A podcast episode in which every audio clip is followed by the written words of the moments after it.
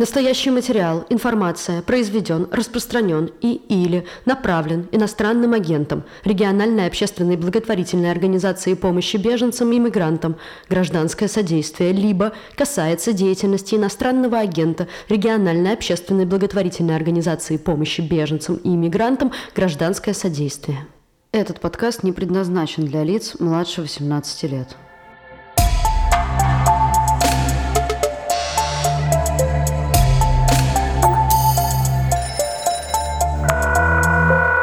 Привет! Это подкаст «Приемный день», который «Новая газета Европа» делает совместно с гражданским содействием. Нашу организацию Минюст внес в реестр НКО иностранных агентов. Меня зовут Женя, а мою соведущую – Лера. Мы работаем в одной из старейших российских правозащитных организаций «Гражданское содействие».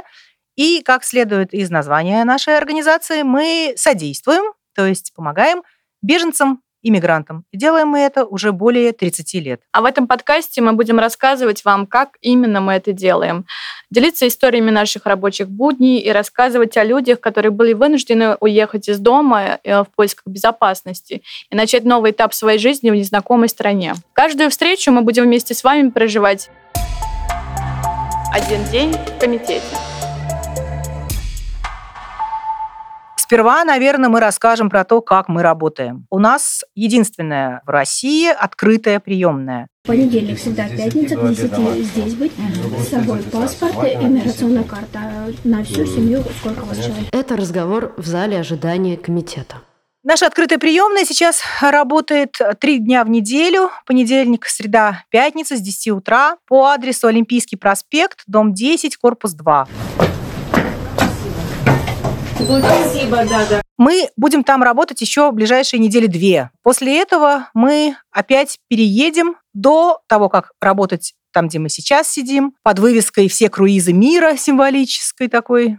А, мы были в другом помещении, гораздо большем, удобном и, главное, бесплатном но вот нас оттуда выдворили. Теперь мы перемещаемся в середине декабря по адресу улица 3 Тверская, Ямская, дом 3.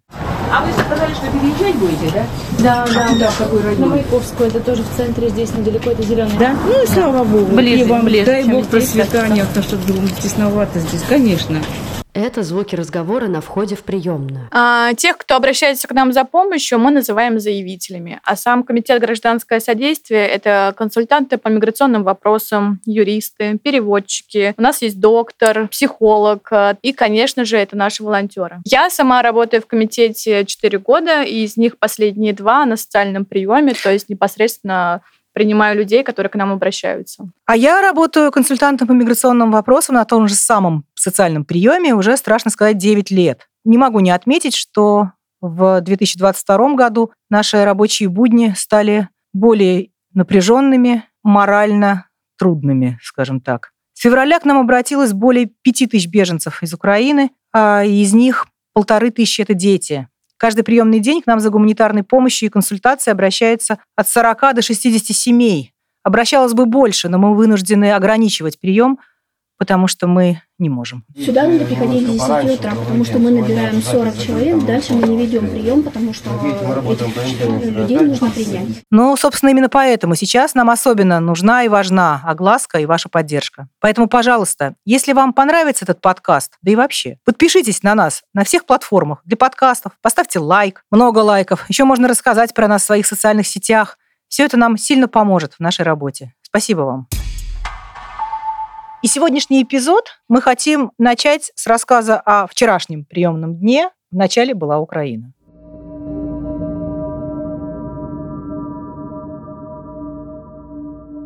Помнишь, вчерашний день у нас начался с Светланы Алексеевны? Речь идет о Светлане Алексеевне Ганушкиной, известной российской правозащитнице, номинанта на Нобелевскую премию мира и председателе гражданского содействия.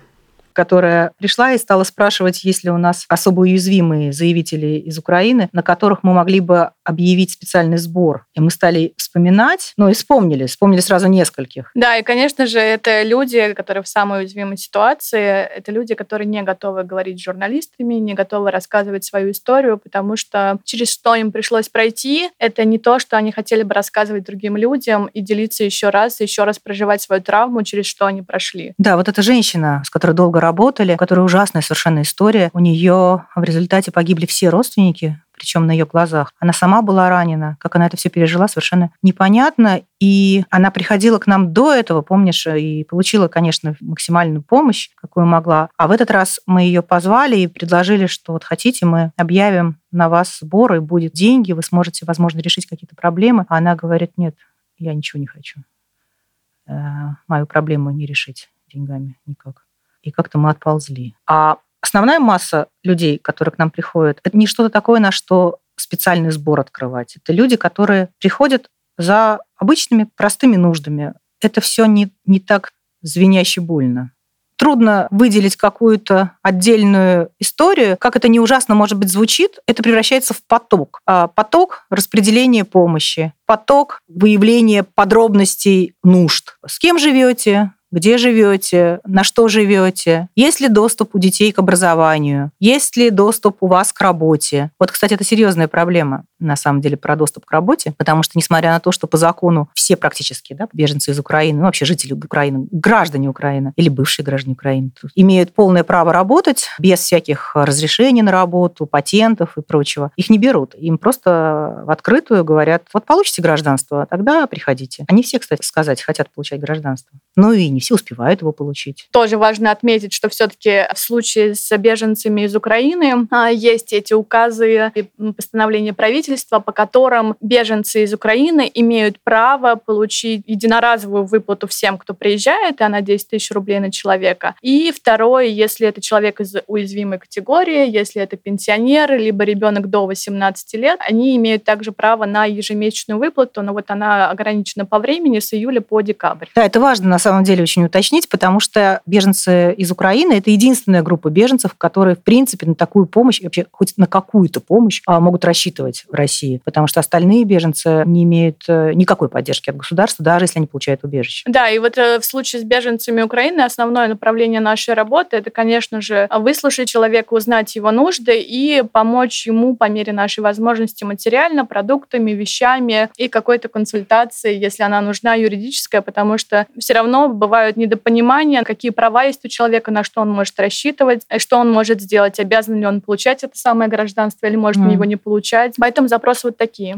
Да, законов, потому что было принято очень много законов, постановлений, указов. Они выходили иногда по нескольку в день за последние пару месяцев. И, в общем, они все были нацелены на то, чтобы как-то облегчить жизнь а, беженцев из Украины. Но их так много, что мы зачастую в них путаемся. Первое время у нас были а, большие финансовые возможности, потому что разные и организации помогали, и люди жертвовали много денег. Мы всем давали материальную помощь, денежную помощь. Угу. Для людей, по крайней мере, на какое-то время их это спасало. А потом нам пришлось ограничить эту помощь, и мы выдавали уже только продукты, вещи. Постельное белье, подушки, одеяло. У нас был завален весь кабинет нашего председательства, Анна Алексеевна, в подушках и одеялах. Она сидела, ее голова торчала фактически из подушек и одеял. Но очень быстро мы это все раздали. Гора растаяла. Еще мы выдаем подарки к Новому году детям. И на самом деле эти подарки, они, как это не забавно, они радуют, мне кажется, чуть ли не больше денег. То есть когда мы консультируем, мы выдаем деньги, мы выдаем продукты, и все это воспринимается как, ну да, спасибо, здорово. А потом мы говорим, ой, а у вас же есть ребенок, вот вам подарок к Новому году. И вот оно счастье, на самом деле, так приятно.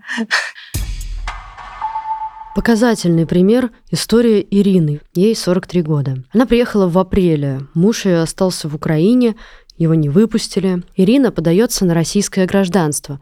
Работу найти не может. Отказывают из-за отсутствия гражданства и не хотят морочиться. Женщина приехала к маме. Она гражданка РФ, пенсионерка.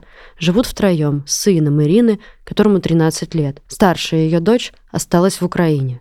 Ирине выдали подарки к Новому году для ребенка, постельное белье, а она оставила заявление на денежную помощь.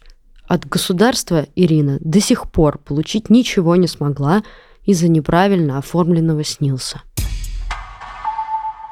Сейчас вы услышите историю женщины из Мариуполя. Ей 41 год, у нее есть дочь, ей 3 года. В ее двор прилетел снаряд.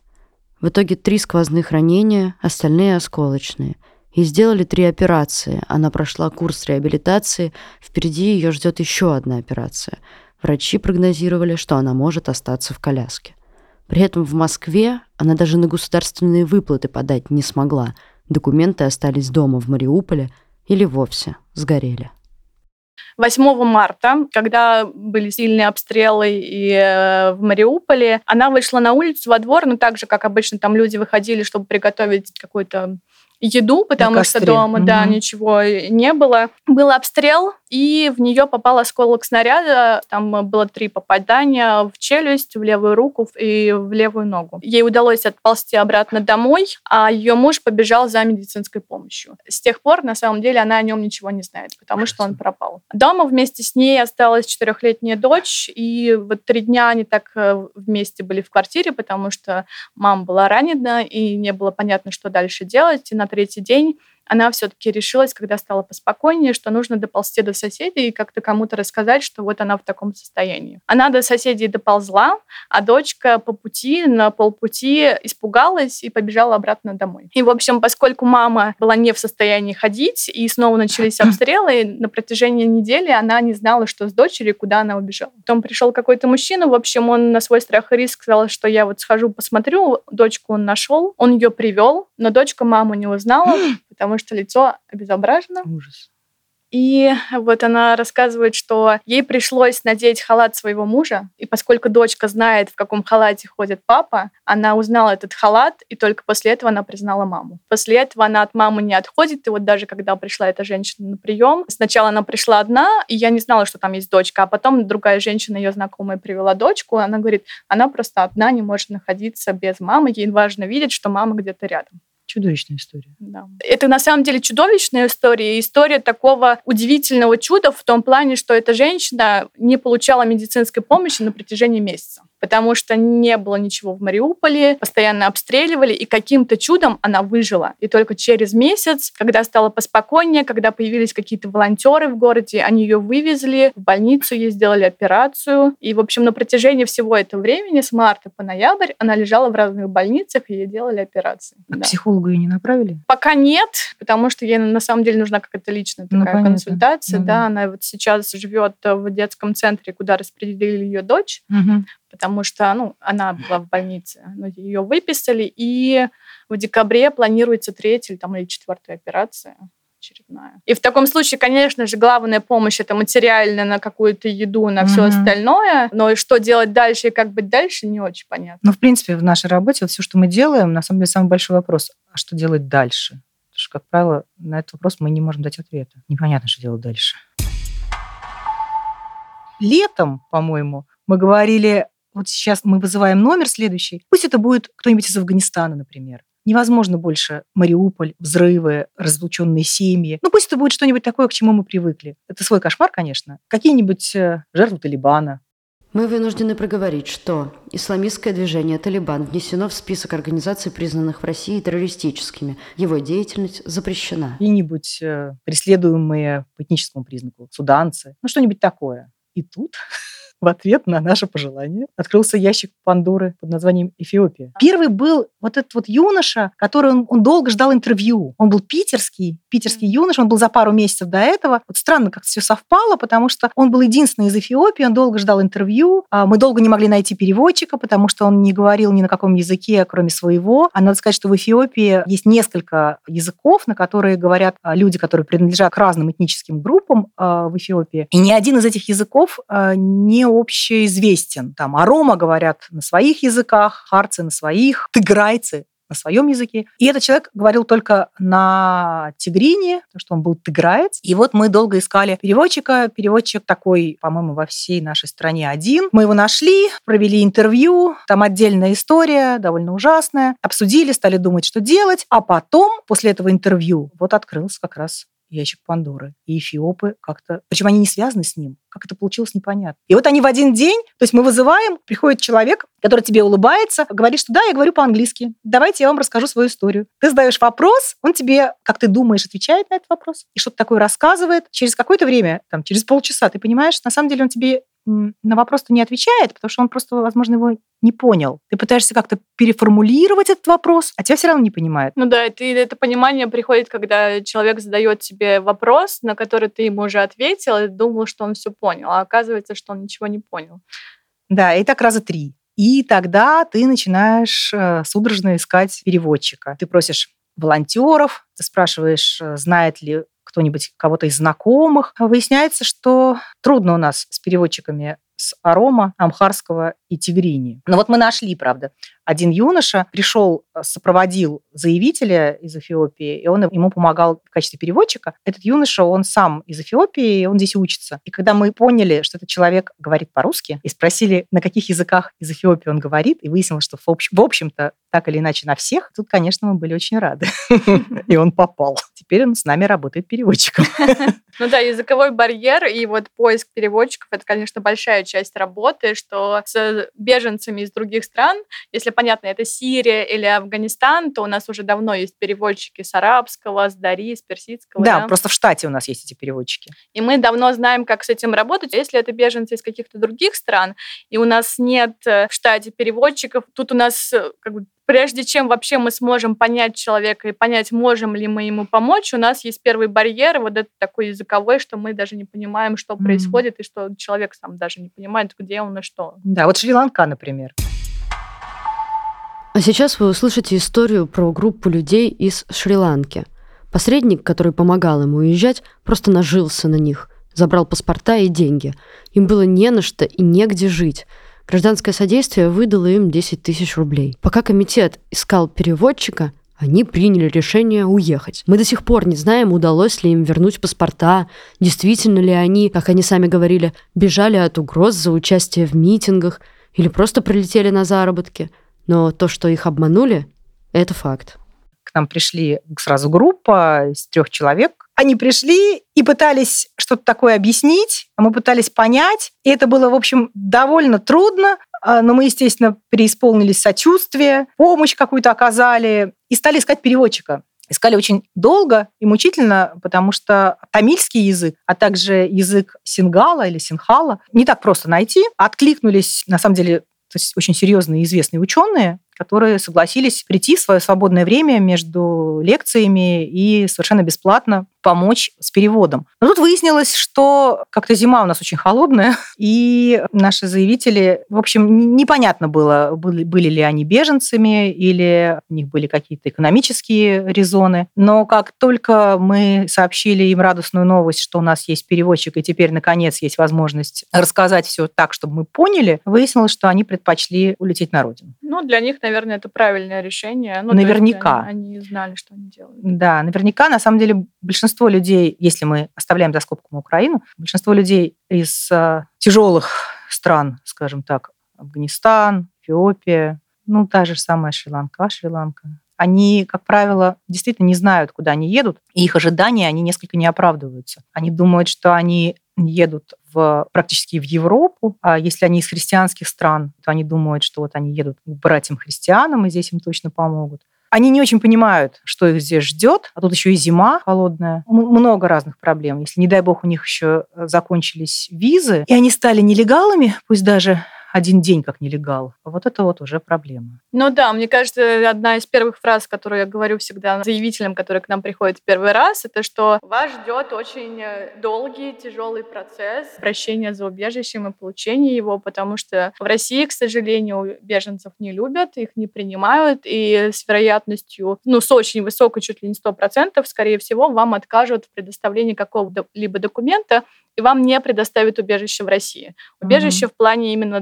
ну, как бы не предоставит никаких документов. И на протяжении нескольких месяцев и даже лет вы будете в процедуре ожидать ответа сначала на ваше обращение за убежищем, потом вы будете обжаловать, да, Мгм. этот, если будет отказ, будете обжаловать этот Мгм. отказ, и все это время, с одной стороны, вы в таком стра- Полулегально. полулегальном положении, что вас не могут выдворить, потому что вы все еще в процедуре, Мгм. и российское государство рассматривает ваше заявление. А с другой стороны, у вас нет никаких прав. Вы не имеете права не работать, Да, и на что вы должны жить, вообще непонятно да, никому. ни- ни- Мгм. никаких, ни медицинская помощь вам недоступна. Жить вы тоже не зарегистрироваться нигде в квартире вы не можете. И каким образом люди выживают, на самом деле, я не представляю. Если Да, бы я загадка. оказалась в такой Мгм. ситуации, я не представляю, как я бы выжила. Да, это ужасно тяжело.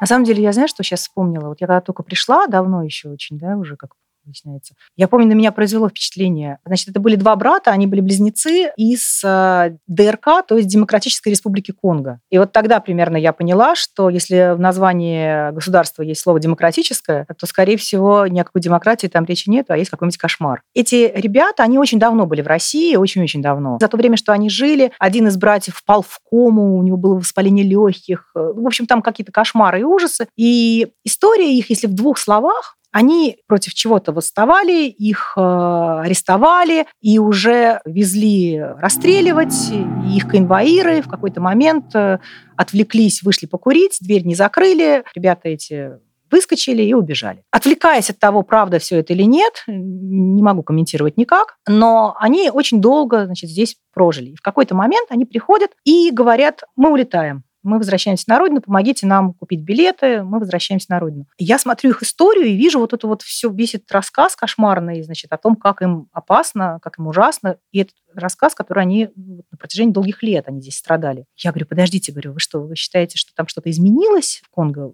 с того времени, как вы уехали, вам стало как-то более безопасно? Они говорят, нет, ничего не изменилось, такая же опасность. Я говорю, а как же тогда вы собираетесь уезжать? Ну, просто мы подумали и решили, что лучше мы умрем на родине, чем здесь. И вот как-то меня это впечатлило тогда.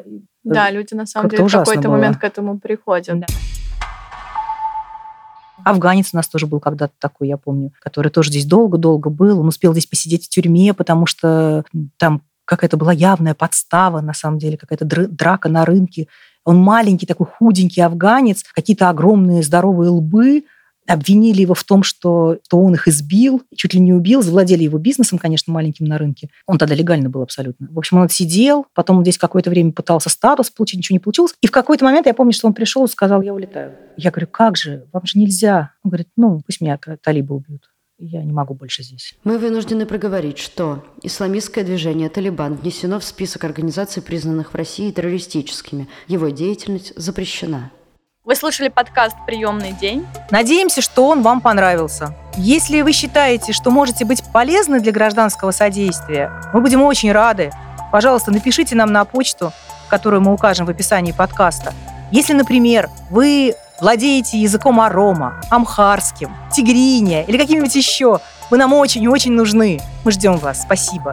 Это наш первый выпуск, поэтому мы очень вас просим написать на нашу почту ваше мнение, понравилось ли вам. Нам это очень важно. А также подписывайтесь на нас на всех платформах. Нам это поможет привлечь новых сторонников, а вам не пропустить новый эпизод. А еще ставьте нам лайки и делитесь этим выпуском с друзьями, и с друзьями друзей, и с их друзьями тоже. Так мы сможем говорить еще громче. Ну и до встречи. Пока!